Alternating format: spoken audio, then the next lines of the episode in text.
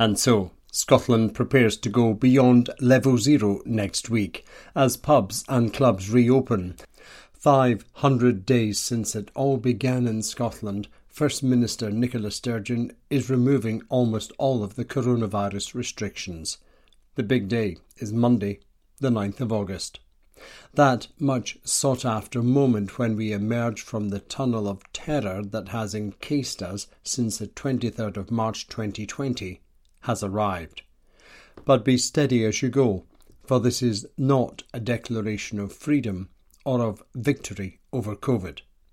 Parliament has been recalled for the second time this summer.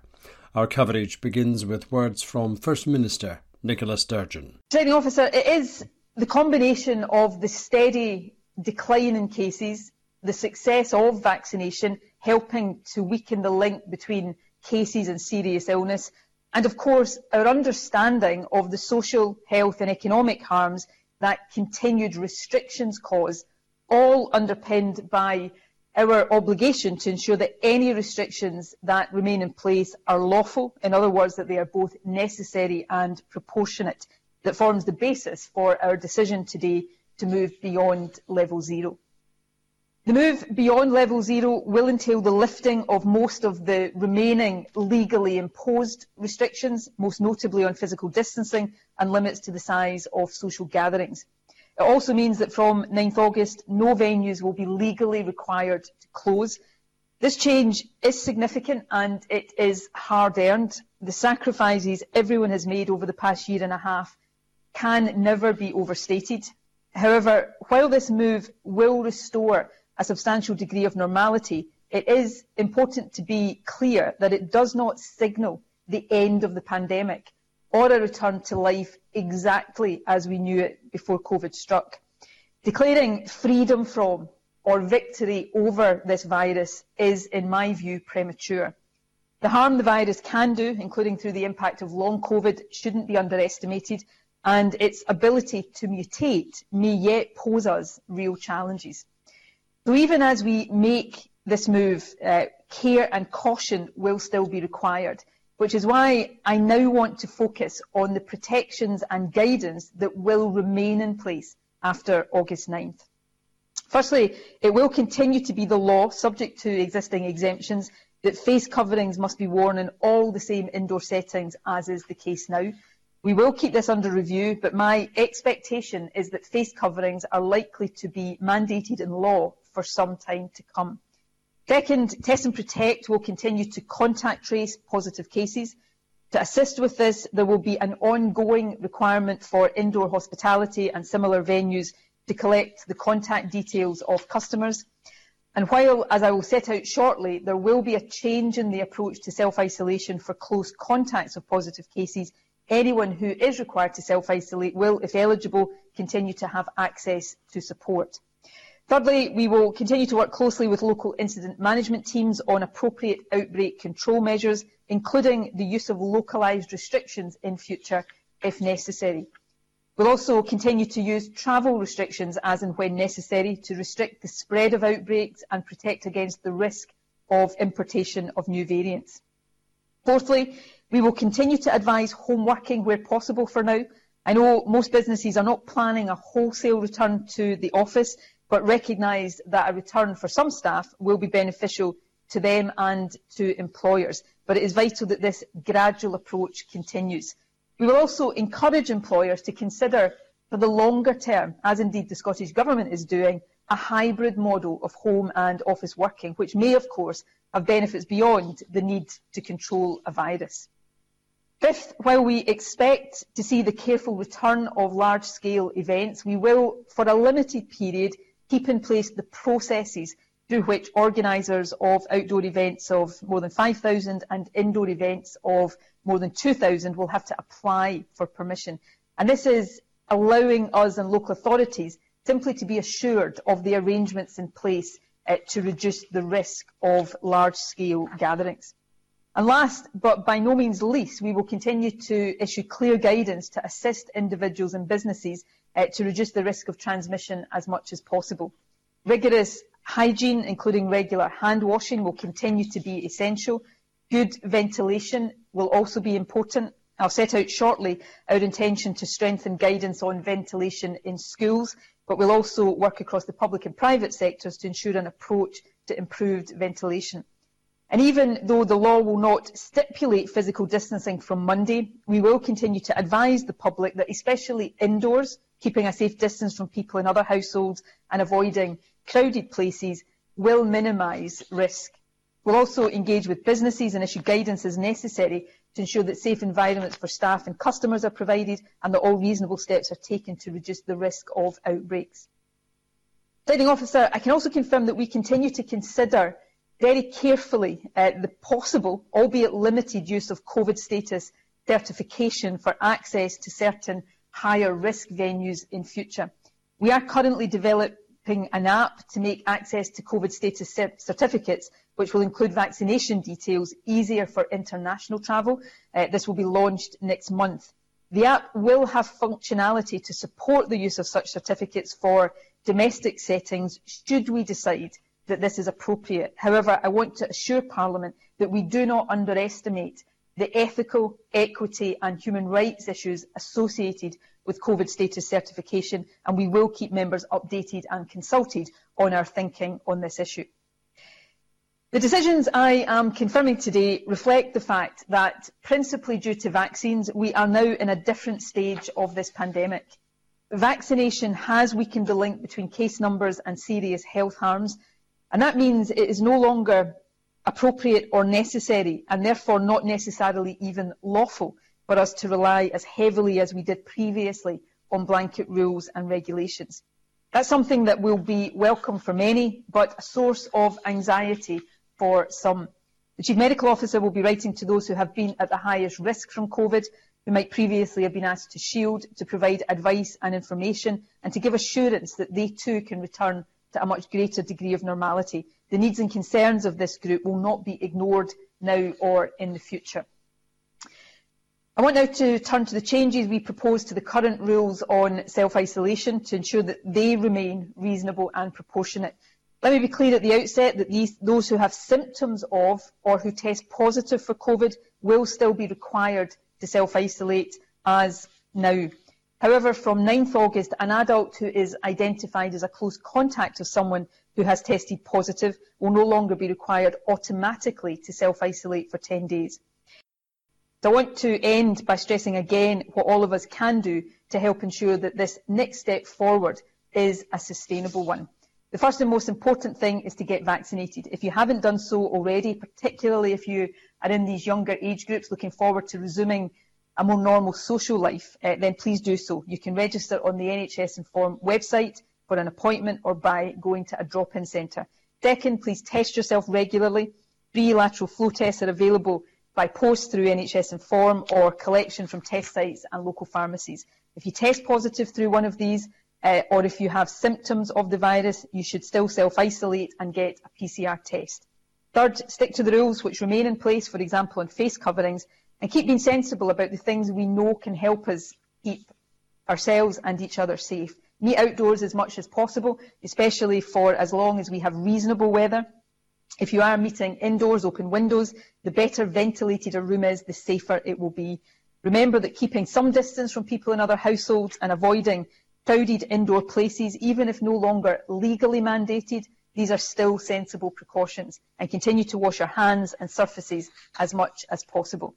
In short, enjoy being able to do more and meet up more. We've all waited a long time for that.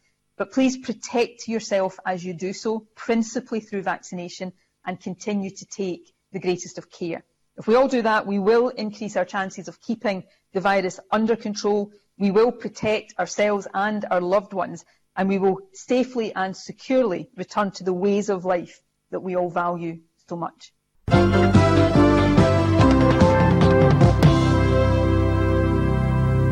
Now to the opposition party leaders, and we begin with Douglas Ross for the Scottish Conservatives. He believes the public is losing patience with the Scottish Government. The success of Scotland and the UK's vaccination scheme means we can now look to move forward and remove almost all COVID restrictions. In advance of today's statement, my party called for the easing of restrictions to happen as planned. We highlighted the need for rules on social distancing to be removed so that businesses can get back to normal trading.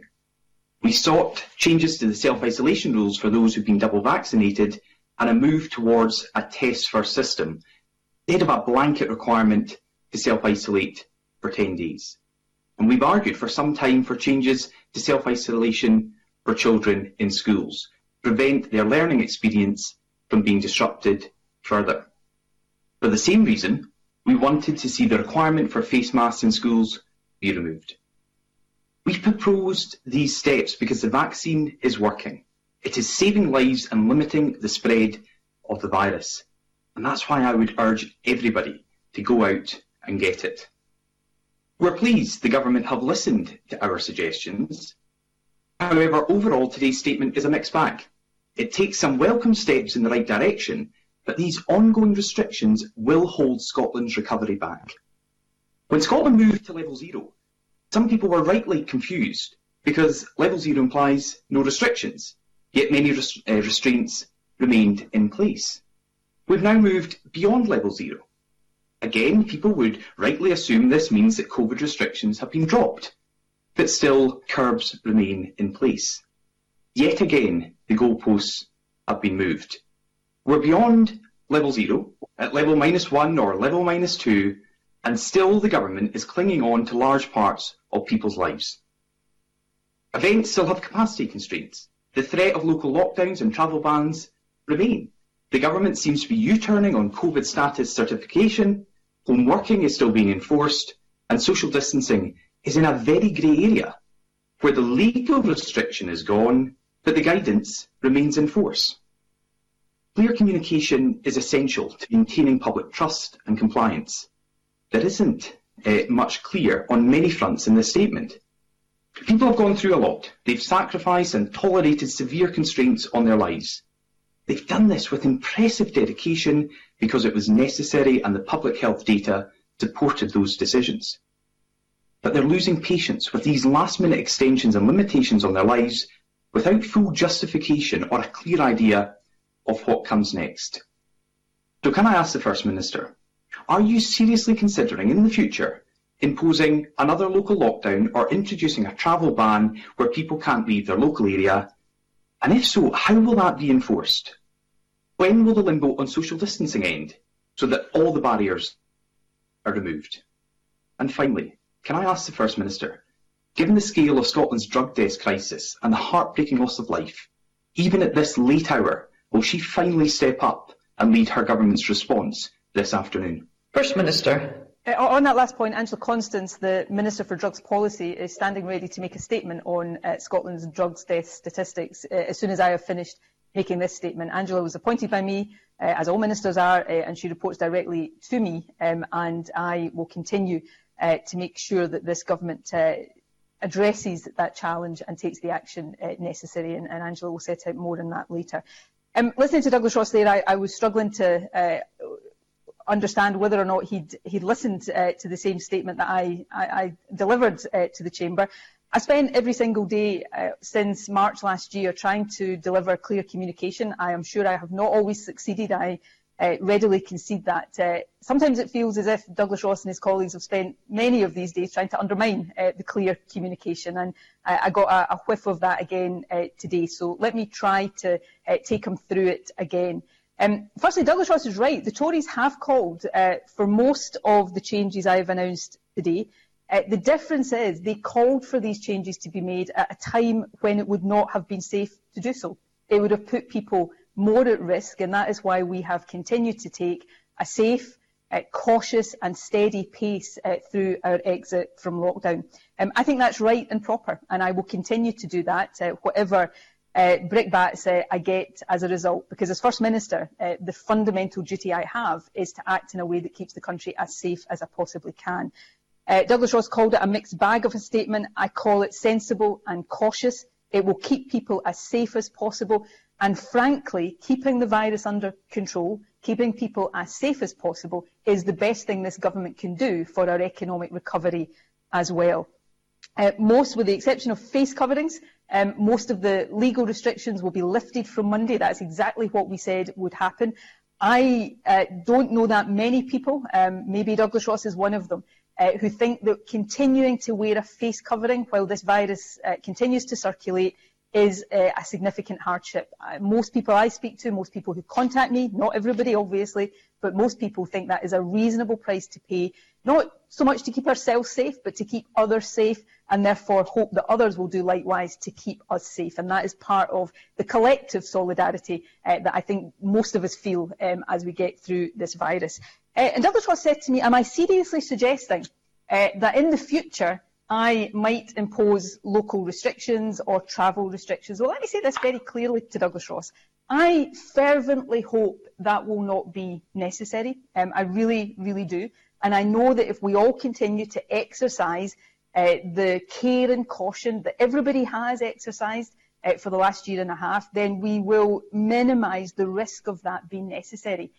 But as First Minister, and you know, no more so than over this last year and a half, every single day, um, and I'm sure every leader of every government in the world will say this right now, the responsibility weighs heavily on my shoulders to keep people safe. So in direct answer to the question, if I thought action like that was necessary to restrict and curb uh, an outbreak or spread of this virus, or perhaps a new variant of this virus that would put lives at risk and our National Health Service at risk, then no matter how difficult that would be, no matter how unpopular that might be, I would take that decision because that's what I am elected to do, to take the tough decisions to keep people safe. And if Douglas Ross doesn't understand that, uh, then perhaps this is not a position uh, he should ever uh, want to be in because you have to be prepared to take those decisions, however much you hope these decisions will not be necessary. So this has been a cautious, sometimes too cautious for some people, careful, steady route through this. Monday is a significant, perhaps mo the most significant date so far, uh, and it is positive. But I will not shy away from saying to people, I'm not going to shout freedom um, in this respect uh, in any event. Um, I'm not going to shout freedom from this virus because I think it misleads people. The virus is circulating. The risk of new variants is there. So it is no longer proportionate to, in every respect, have legal restrictions in place, and the government has to act lawfully. But yes, of course, we will continue to advise people uh, to be sensible, to be cautious, to follow uh, routine mitigations that minimise that risk. And anybody who, thought, who thinks that is wrong, um, I, I, don't think is acting responsibly. And I will continue to, to try to do my duty as First Minister to the very best of my ability. Scottish Labour leader Anas Sarwar welcomes the easing of restrictions. Amid concerns of vaccination rates, he says now is the time to take the vaccine direct to the people. Can I start off by saying thank you to all of those that continue to work on our front line, particularly in our NHS, eh, and to thank our vaccinators eh, across the country who have got us to the point that we've got to today. They genuinely are um, heroes. And I think it's also important to recognise that people are still dying of this virus. Uh, and so my thoughts and condolences go out to all those that have lost a loved one in the last 24 hours or at any point throughout this pandemic. As the First Minister has outlined, we are now at a crucial moment in our exit from restrictions, eh, and I want to pay tribute to our citizens across the country for the huge sacrifices they have made eh, over the last year and a half to get us to where we are today. Eh, there is definitely light at the end of the tunnel. However, we're also at a crucial point for Scotland's recovery. It's good to see the positive improvements in the rate of cases and numbers in hospital. That is welcome, and as restrictions continue to ease, we need to ensure that people are being kept safe. That means recognising that a new period in our fight against the pandemic needs a new approach. Um, as we move beyond level zero, it is important that we do everything to protect the freedom that people can now enjoy again. It means retooling our vaccination effort to target those places where it lags and preparing it for the next big challenge. Um, the last few weeks have also underlined the importance of test and protect. And if increased testing is the alternative to self-isolation, then we cannot allow the resourcing of the testing and tracing system to again be neglected. Eh, but we all know how key vaccination is. We must maintain the progress and intensity of the programme. In recent weeks, the seven-day rate of vaccinations has reduced, and there are still thousands of young people awaiting their first dose, never mind their second dose. And we should be doing all we can to remove barriers to vaccination and encourage uptake. So can I ask the First Minister what plans there are to make vaccinations more accessible for those in need of a dose. Eh, for the hardest to reach, we need to take vaccination centres to the people, not people to the vaccination centres. So will we see pop-up clinics at sporting events, universities, colleges, train stations, uh, and when will that commence? In low uptake areas, uh, will she consider looking at door-to-door vaccinations to ensure that we increase uptake in those postcodes? Um, I also want to ask about ongoing support for Scotland's businesses and employers. Um, today's news will be welcome for many businesses, including nightclubs, that have been closed now for up to 18 months. But these businesses will not bounce back immediately. So how will the Scottish Government ensure that livelihoods are protected and Scottish businesses can have, continue to have confidence in their recovery? Uh, there are also now recommendations for some clinically vulnerable school-age young people to get the vaccine and a booster programme in the autumn. There is also the hope that eligibility will be extended more widely for young people. So what guarantee can the First Minister provide that all eligible 12 to 17 year olds will receive their first dose before they return to school in less than two weeks? Um, I think there does seem to be a slip in target outlined today. And what preparation work is now being done if we do get further eligibility for 12 to 17 year olds? Uh, and finally, for booster and flu vaccine, when will individuals most at risk receive details of how the autumn booster programme will run uh, the JCVI interim advice suggests that that should start in September. Is that looking like a reality and will the details be shared uh, with Parliament? Uh, these questions are not just essential for keeping individuals safe, but also protecting our NHS into the winter. After so much restriction, it is only right that we move heaven and earth to protect our return to some level of normality. And again, can I thank everyone across our country for the huge sacrifices they have made and they continue to make in the face of this pandemic. First Minister. Uh, thank you. Uh, these are all perfectly uh, reasonable questions. I'll try to go through them all. I think I've noted them all down. If I miss any of the points of detail, I'll either return to them uh, later or uh, right afterwards. Um, most of them are about vaccinations, so I'll spend most of my, my response on that issue. Um, I think the only thing I would take issue with in Anas Sarwar's questioning is perhaps a, a, turn of phrase which I don't think is, is a reasonable one, where all, some young people were described as still awaiting a first dose. Uh, all over 18s have been offered uh, a first dose. Some have not taken up that offer, uh, but awaiting makes it sound as if they haven't been offered it. We are still uh, and will continue to work to get uptake rates as high as possible. Uptake rates are high, um, higher than perhaps I might have anticipated in the younger age groups, but not as high as we want them to be. Overall, our vaccination programme is going extremely well. Um, I think in terms of percentage of the total population, we are uh, certainly above England and Northern Ireland on first and possibly now on second doses as well, but all four nations are doing uh, well in this. But our vaccination programme is a success, and I think everybody uh, should recognise that because it is down to the hard work of those that Anas Sarwar rightly pays tribute to.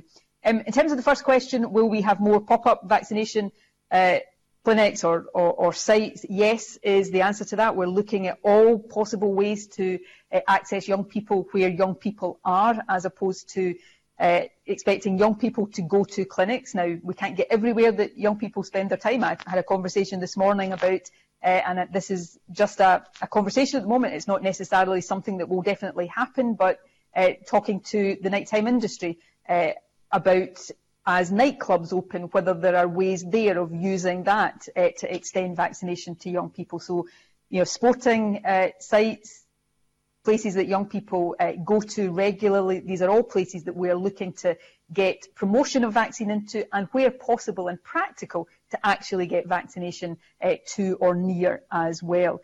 Um, I have perhaps more scepticism, although I would never rule anything out about door to door, um, just in terms of uh, the the, the, the labour-intensive uh, nature of that, given that the vast majority of eligible pe people are vaccinated, so you would be uh, going to a lot of effort uh, and going to a lot of doors where everybody was vaccinated. So I've got a, a scepticism about whether that is the best way to, to go. Uh, but we, of course, uh, don't rule anything out. We want to get uh, to as many people as possible.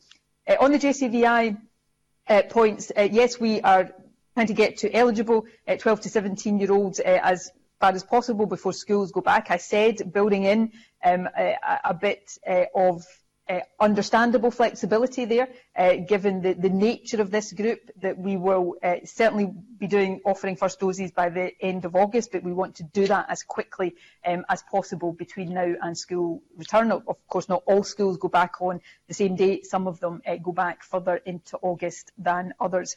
As I said in my statement, we are hoping to get updated advice from the JCVI over the next day or so. Um, I hope JCVI are our uh, advisory body, so they have to give us the advice they think is right, and I respect that.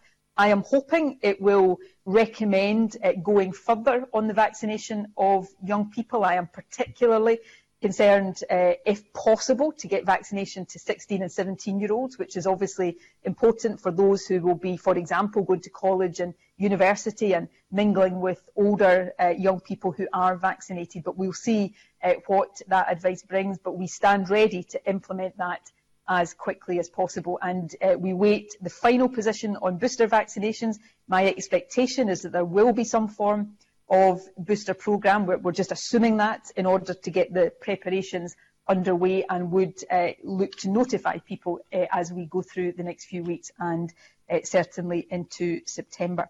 Uh, and finally, I think on businesses, the most important thing we can do for businesses is not just get them open again, and as of Monday, there will be no business legally required to close under COVID regulations uh, but also to build the confidence of their customers to start using their services again. And that is also one of the reasons why a cautious and uh, careful approach is required, because if people don't feel safe in venues, they will be less likely to go. And we'll be working with businesses uh, to encourage businesses to think very carefully about the environment that they're offering for uh, their customers as well.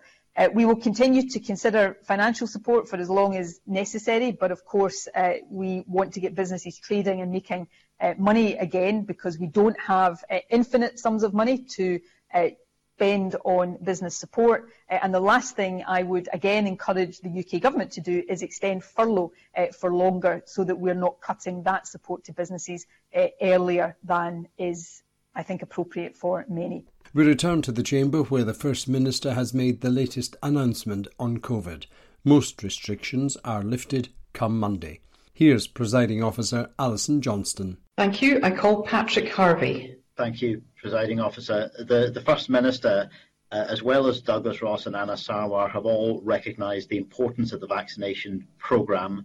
Uh, everybody, I think, recognises that the people who developed it and delivered it are due our immense gratitude. It has saved lives and is continuing to do so. But I think it's also recognised that vaccination is not a cure-all. It doesn't eliminate all risk. It doesn't prevent everybody uh, from being exposed to this virus or from the risk of becoming extremely seriously ill uh, or having their life put at risk. So I'm concerned that there is still a great deal of emphasis on this idea of COVID status certificates, so-called uh, vaccine passports, particularly as the First Minister refers to them in relation to higher risk venues. It raises human rights implications if our ability to, to live our lives is dependent on our health status. It raises inequality issues if the workers in those higher risk venues are not themselves fully protected. And ultimately, can the First Minister agree? Is it not the case that only direct mitigation measures to make those higher risk venues less risky is actually going to give us the protection that we need? Status certificates will not achieve that. First Minister. Again, I, I think these are uh, perfectly reasonable uh, questions. I've got a lot of sympathy with, with all of them. Firstly, uh, Patrick Harvie is right to say that vaccines, although hugely effective and uh, the programme is, is hugely successful, do not eliminate all risk and all harm from the virus. And we have never said uh, that vaccination does that. What we do know, and I think we now have uh, lots of evidence of this, is that they significantly weaken the link between somebody getting COVID and becoming seriously ill from COVID. Don't eliminate that risk, particularly if somebody might have other underlying health conditions, but they have weakened that, and we can see that um, in the uh, still concerning but much lower uh, level of hospital cases in this wave than we've had in previous waves.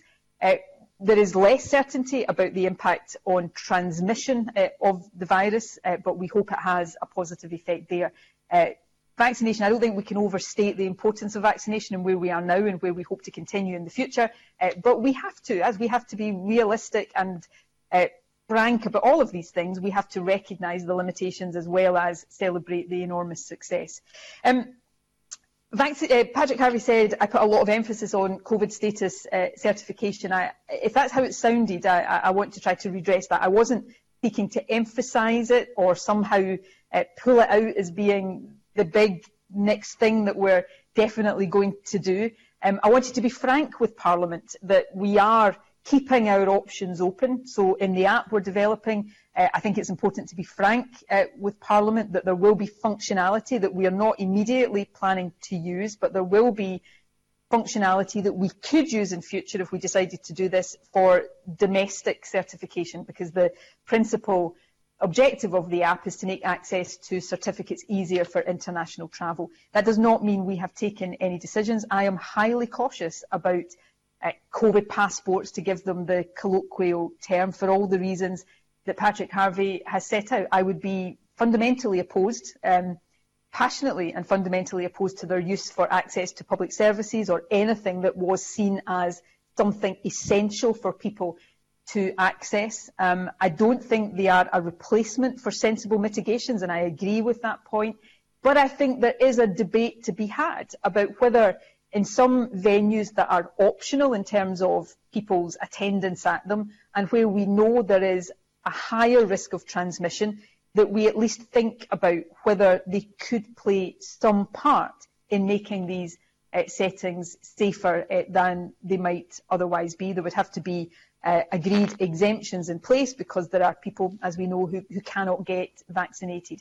So I'm simply not ruling this out because I don't think it would be responsible to do it. Uh, but I think people can hear, if they didn't hear it in my original statement, I think they can hear it now. I am far from convinced uh, that it is a road we should go down. But I don't want to close off Parliament's options the government's options or the country's options, but I do give an undertaking that we will continue not just to update Parliament, but to consult and involve Parliament as our thinking on this, or if our thinking on this develops to the point where we were proposing the introduction of uh, COVID certification for any particular setting. I call Liam McArthur to be followed by Alasdair Allan. Thank you, Presiding Officer. Only a few short weeks ago, Scotland had record numbers of daily cases, amongst the highest in Europe, and Test and Protect was buckling under the pressure. Thankfully, the figures are now going in the right direction, but as we look ahead to winter, it's a chastening reminder that systems must be built and staffed to withstand whatever the virus throws at them. Like others, I also pay tribute to all those involved in the vaccine programme, but like Patrick Harvie, I'm concerned that the government is still humming and hawing about domestic vaccine passports a full nine months after we first pressed them for a decision. Last week, John Swinney said it would be the wrong way to handle it. Now there will be an app for our phones paving the way uh, for vaccine passports by stealth. So why, given what the First Minister's just said, won't the government rule out domestic vaccine passports? First Minister. We're not planning anything by stealth. I've stood here today in front of Parliament and been frank about the options that we are leaving open um, and given an undertaking to Parliament that will be full and upfront and consult Parliament um, in any decision. So, you know, I, am sorry, that is not doing something by stealth. It's actually quite the opposite of, of that.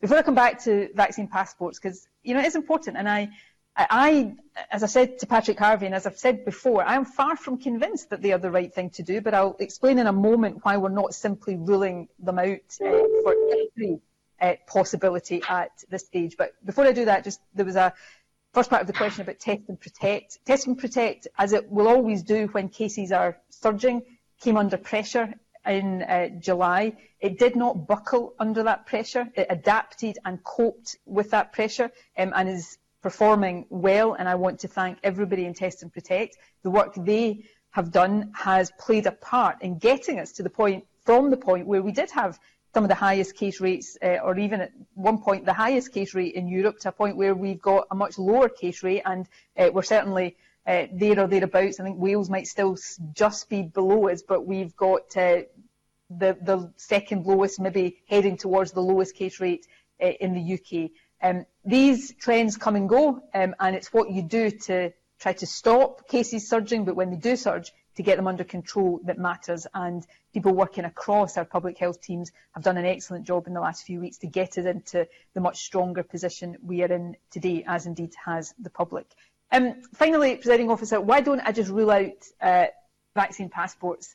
Um, I won't repeat everything I've said about my scepticism and healthy degree of caution about them because people have heard me say it.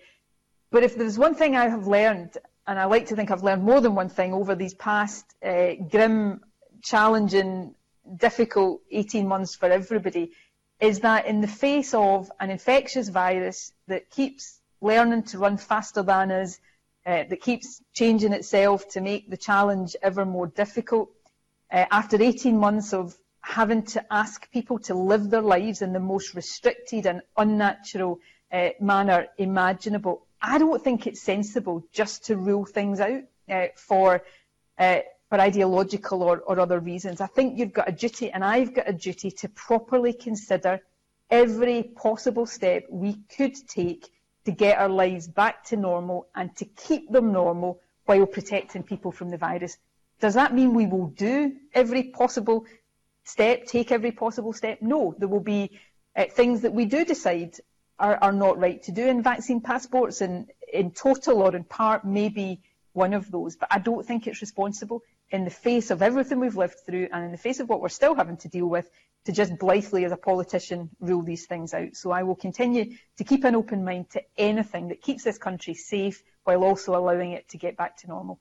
I call Alasdair Allan to be followed by Murdo Fraser. Presiding officer, the cut to CalMac's passenger carrying capacity to 35%, while it was obviously done for understandable health reasons, has very seriously impacted every aspect of island life since ferry routes came under pressure at the beginning of the tourist season. Can the First Minister confirm whether passenger capacity will now be returning to something more like normality as a result of today's statement? And also, as the First Minister will be aware, visitors tend to book ferry tickets far in advance, while islanders travelling to see family, care for sick relatives, or just get to work tend to need to book at much shorter notice, meaning they are at present simply unable to compete for spaces on ferries. What can be done to ensure islanders now have more equitable access to ferry bookings? First Minister. Okay, thank Alasdair Allan um, for that question, and I know uh, the sentiments behind it uh, will be felt very strongly by uh, other members representing island communities. Physical distancing has restricted capacity on ferries, and that has resulted in significant problems for people travelling to and from the islands. And while that's frustrating for anybody wanting to travel to or from our islands, it is particularly difficult and has been horrendously difficult for those who live on our islands. Um, and I understand that and want to thank people for uh, the forbearance that they have shown.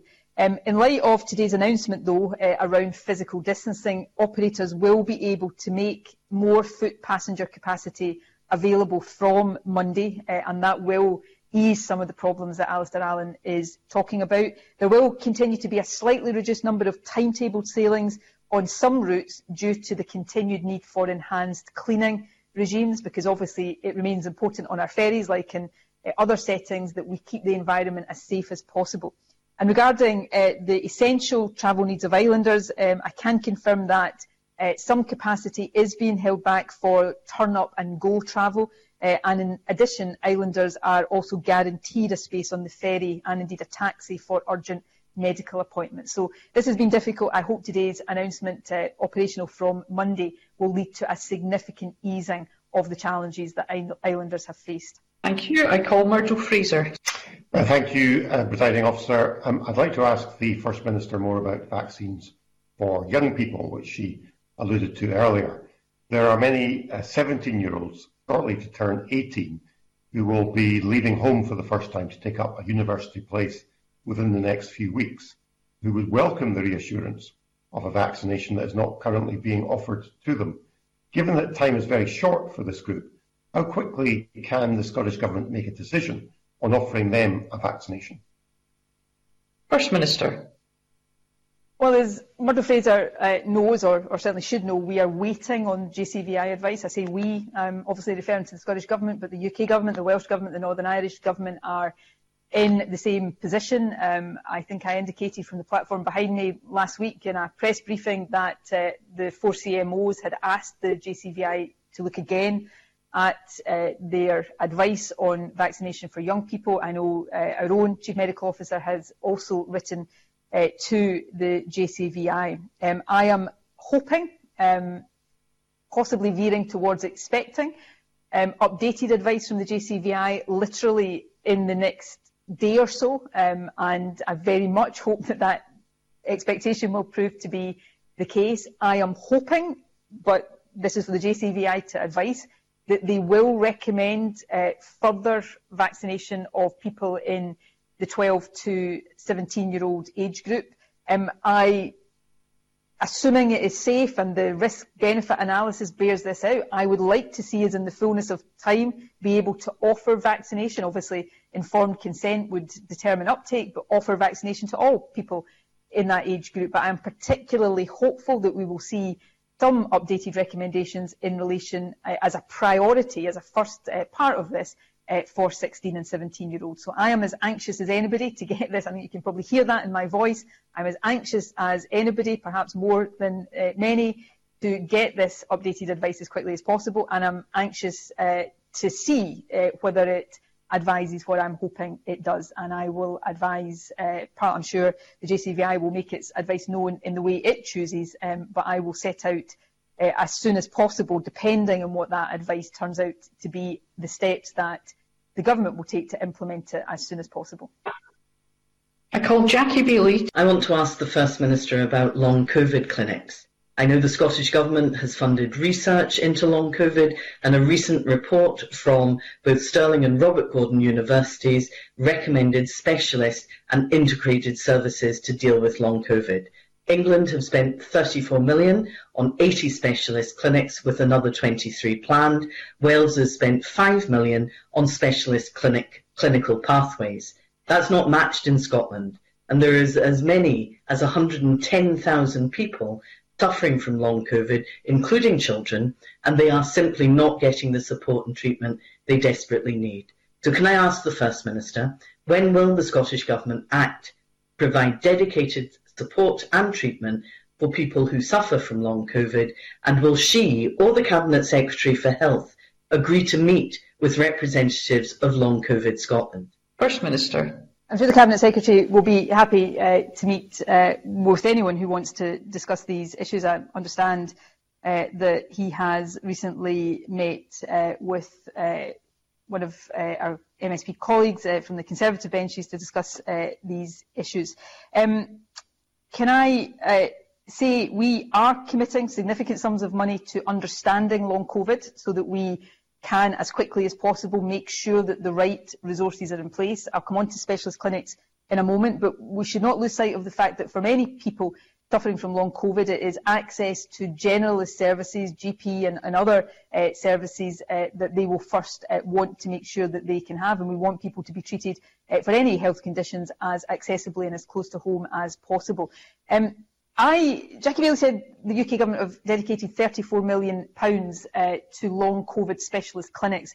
Um, I, I, don't knock any money that's spent on these things, and, and the Scottish Government certainly will uh, dedicate resource to appropriate specialist clinics um, in the, the, the, coming period.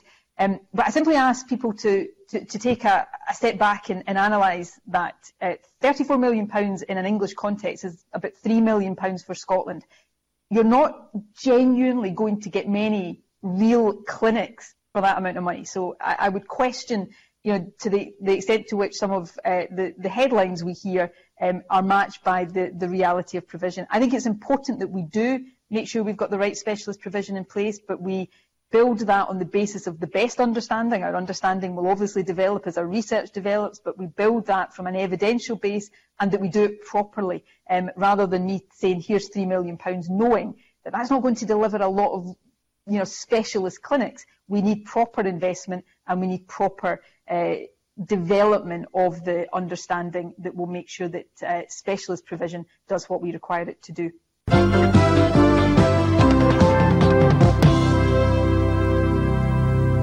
You're listening to the Weekend Holyrood Summer Special. I'm Charles Fletcher. Scotland is the worst country in Europe for drug related deaths. The latest national figures have reached 1,339 people. That's a record for the seventh year in a row. Scotland's Drugs Minister Angela Constance is pledging to make tackling drugs deaths a priority. She describes the latest figures as a national shame. The loss of life in Scotland from drug related deaths is the very as heartbreaking as it is unacceptable. It's our national shame, and I offer my condolences to all those who have lost a loved one and my continuing commitment to do everything possible in our new national mission to turn the tide on rising drug-related deaths. On Friday, I attended a vigil in Glasgow. I talked to and heard from many people who have been directly affected by drug deaths, the very people who have been let down. Now more than ever, we need to make sure the experience of those living with problematic drug use are at the very heart of solutions going forward. That's why we're investing in local experience panels and a national collaborative of those with lived and living experience. We know drug deaths are preventable and avoidable. The publication of the 2020 drug death report on Friday was another stark reminder that the poorest communities suffer the most. That is why our national mission to save lives is linked to other work across this government to improve lives in mental health, to address poverty and inequality, to prevent adverse childhood experiences, to build resilience through education and prevention, and to bring a public health approach to our justice system. The 2020 annual report for the first time was the terrible scale of inequality between our most and least deprived communities. The power of this analysis underlines the need for better information about the problems people face, and we are making progress on this. Public Health Scotland is using a groundbreaking programme of data linkage, which will help identify where actions are most needed. The report shows wide geographic variation in drug deaths, Areas such as Glasgow, Dundee and Inverclyde are the worst affected. However, even the least affected areas in Scotland still have a greater problem in comparison to anywhere else in England. The creation of a national care service will be the biggest reform in health and care since the creation of a national health service in 1948. Ministers have agreed to consult on the remit of the national care service and whether to include alcohol and drug services in the systematic changes to the way in which people access services. In particular, we are asking whether residential rehabilitation should be commissioned on a national basis.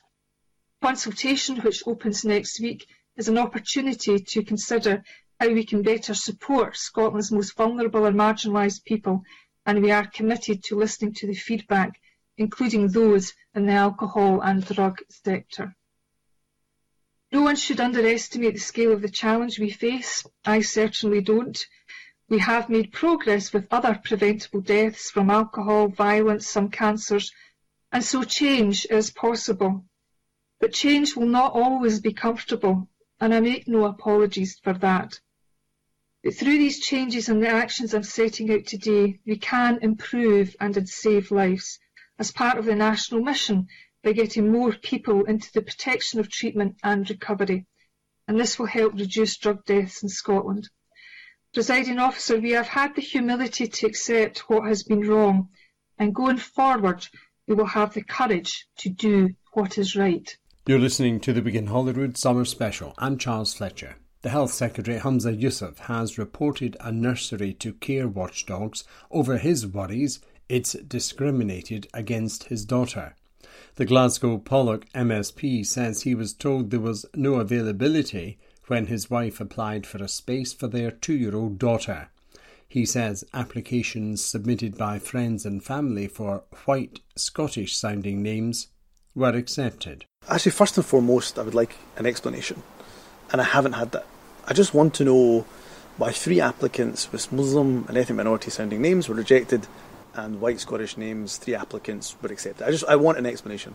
And if you don't have an explanation, you should be apologising for discrimination. That's what actually I want. And more than that, I want to protect my girls from discrimination. And actually, I'm I'm gutted you asked how, how we felt, as well as being angry.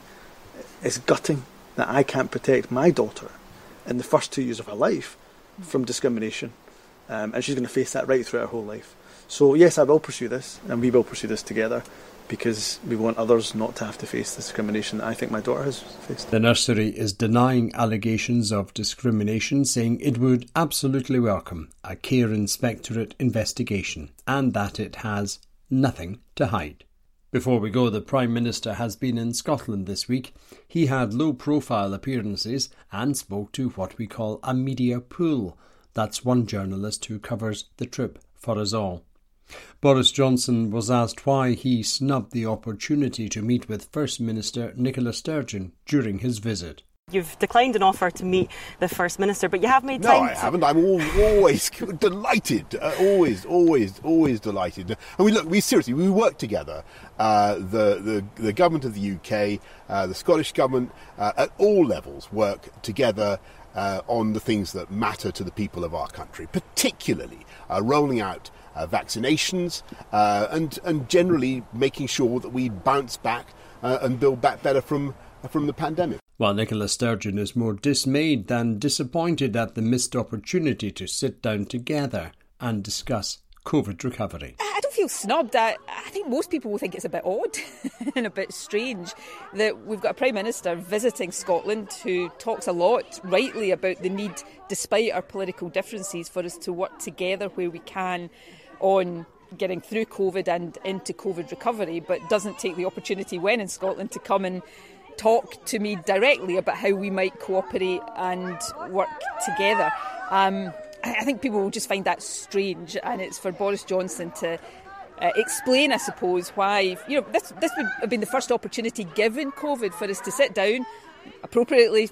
Socially distanced and have a face to face chat. And I think it would have been a good opportunity. I was uh, getting ready to welcome him to Bute House today. You know, there's lots uh, that Boris Johnson and I fundamentally disagree on, but we both lead governments that are trying to get our countries through COVID, and so there's a lot for us to cooperate on. Um, so, you know, missed opportunity, but that's on him. I stand ready to work with whoever, however I can, to get Scotland through COVID and into recovery. And that's the Weekend Holyrood Summer Special. I'm Charles Fletcher.